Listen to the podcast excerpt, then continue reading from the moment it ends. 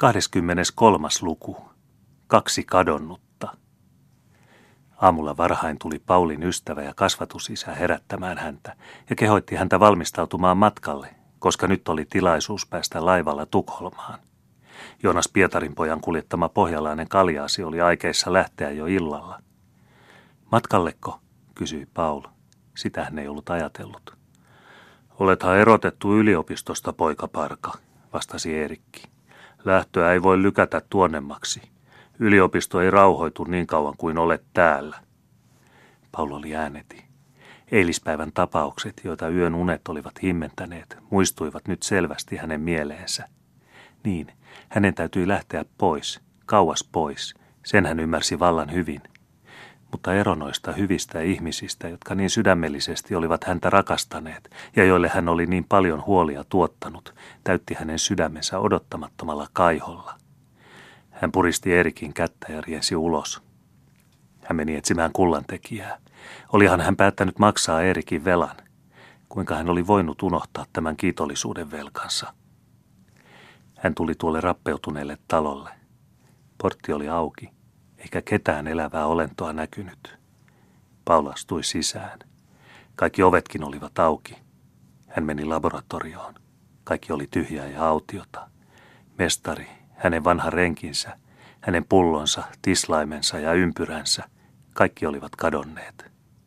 Ainoastaan tyhjä sammunut uuni oli jäljellä, sekä muutamia lasisirusia ja kuonapaakkuja.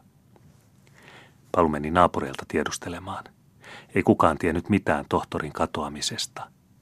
Ainoastaan eräs vanha akka, ja hän oli kuuro, oli yöllä kuullut kummallista kolinaa tuosta epäluulon alaisesta talosta. Paulin tiedustellessa pudistivat naapurit vain päitänsä ja arvelivat. Olipa hyvä, että tuo tuolla vihdoin oli mennyt sinne, mihin hänen oli mentävä. Parasta olisi, että nuori herra siihen tyytyisi, eikä sekaantuisi asioihin, joista ei kenenkään pitäisi olla tietävinäänkään. Nähdessään, ettei mitään ollut tehtävänä, kävi Paul muutamain ystävänsä luona sanomassa heille jäähyväisensä. Matkusta, sanoi Klevberg, ja palaa takaisin, kun teologian viimeinen hetki on lyönyt. Voit Epaminondaan tavoin sanoa, jätän jälkeeni Leutraan tappelun. Toiset toverit kokivat lohduttaa häntä sillä, että professorit vielä katuisivat. Ja portaankin, lisäsivät he. Iloiset nuorukaiset olivat vielä tuskin selvinneet eilisten seikkailujen huumauksesta – he ilmoittivat, etteivät päästäisi häntä hurraamatta hänelle vielä kerran satamassa. Siihen yhdyn minäkin, vakuutti Leo. Papinkaulus jää ehkä iäksi päiväksi saamattani, mutta siitä minä viis. Mukana tulee minunkin olla. Ja jos noilla tiedäthän, olisi jotakin pahaa mielessään sinua vastaan, niin luota nyrkkeihini. Luota näihin käpäliin veikkoseni. Ja itku pulppusi tuon kunnon jättiläisen kurkkutorvessa. Palatessaan suruttomaan kuuli Paul kummastuksekseen, että vanha Larson oli noutanut kapineensa palataksensa Pohjanmaalle. Ukon laita ei ollut oikein. Hän oli ollut koko yön poissa, ja palattuaan hän oli ikään kuin hourioissa höpissyt, että häneltä tahdottiin varastaa jokin suunnaton aarre.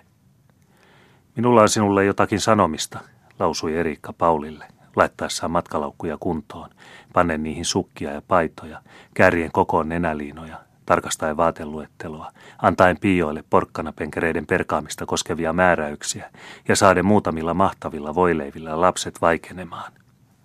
Tule Paula, istu tähän viereeni ja auta minua nuorittamaan matkalaukkuja, niin puhelemme, niin kuin vanhat ystävät ainakin.